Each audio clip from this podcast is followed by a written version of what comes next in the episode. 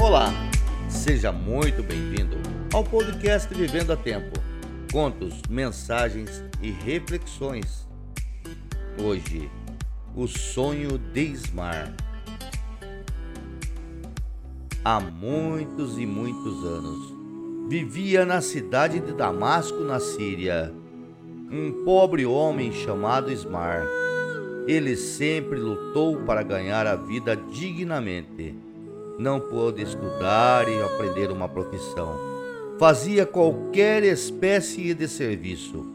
Limpava jardins, carregava pedras, buscava água, sempre com boa vontade, trabalhando sem se queixar.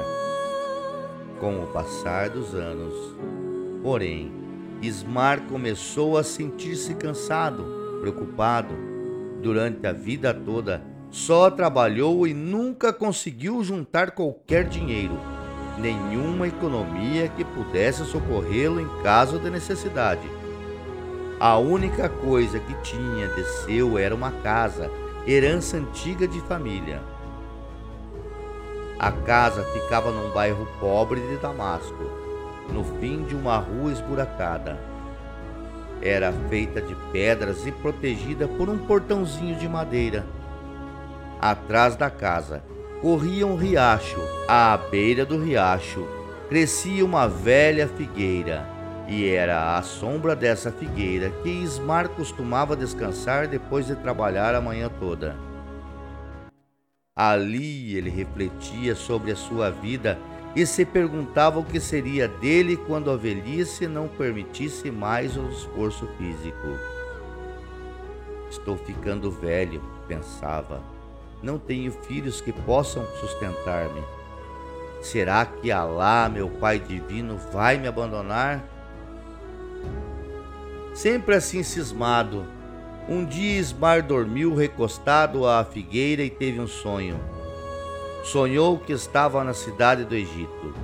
Ele nunca havia estado realmente no Egito, mas no sonho passeava com desembaraço pela avenida central da cidade e distinguia perfeitamente os mercadores de tapetes.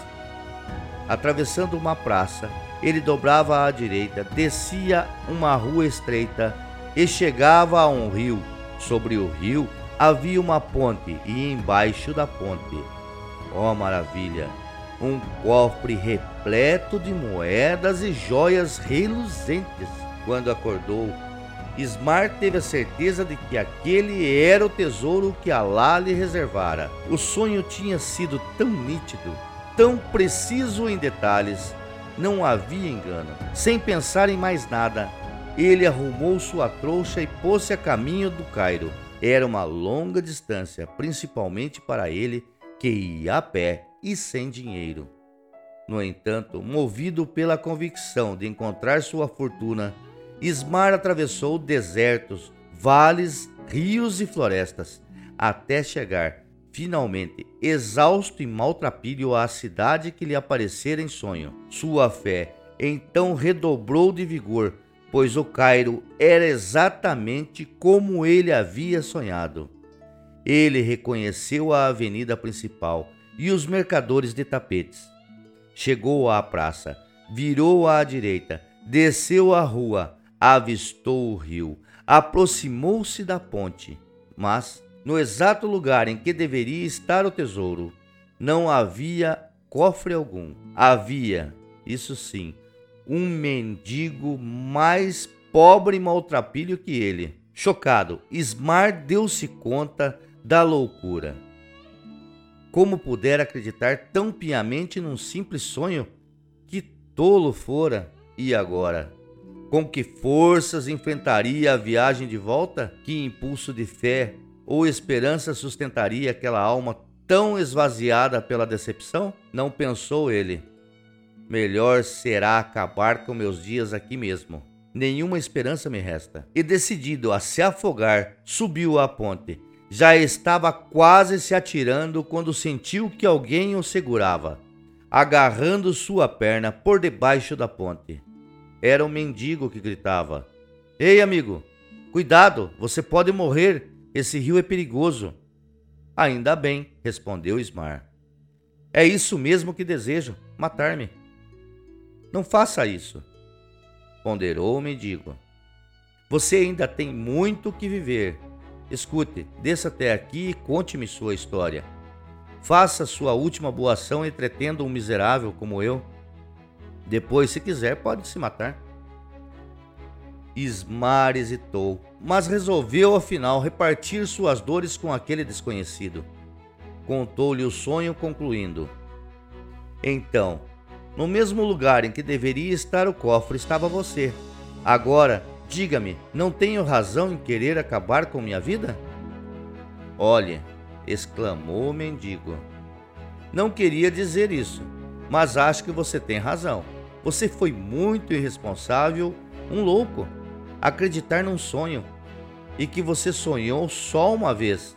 Veja se tem cabimento, pois fique sabendo que eu, há cinco anos, tenho o mesmo sonho que se repete quase todas as noites. E não é por isso que eu vou sair correndo atrás do que sonhei. E o que você sonha? perguntou o curioso Smar. Escute só. Eu sonho que eu estou na Síria na cidade de Damasco, e o que já é uma asneira, pois eu nunca estive na Síria.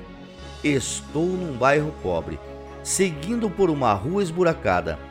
No fim da rua há uma casa de pedra, protegida por um portãozinho de madeira. Atrás da casa corre um riacho. À beira do riacho cresce uma figueira, e dentro dessa figueira, que é oca, há um tesouro. Não é uma bobagem?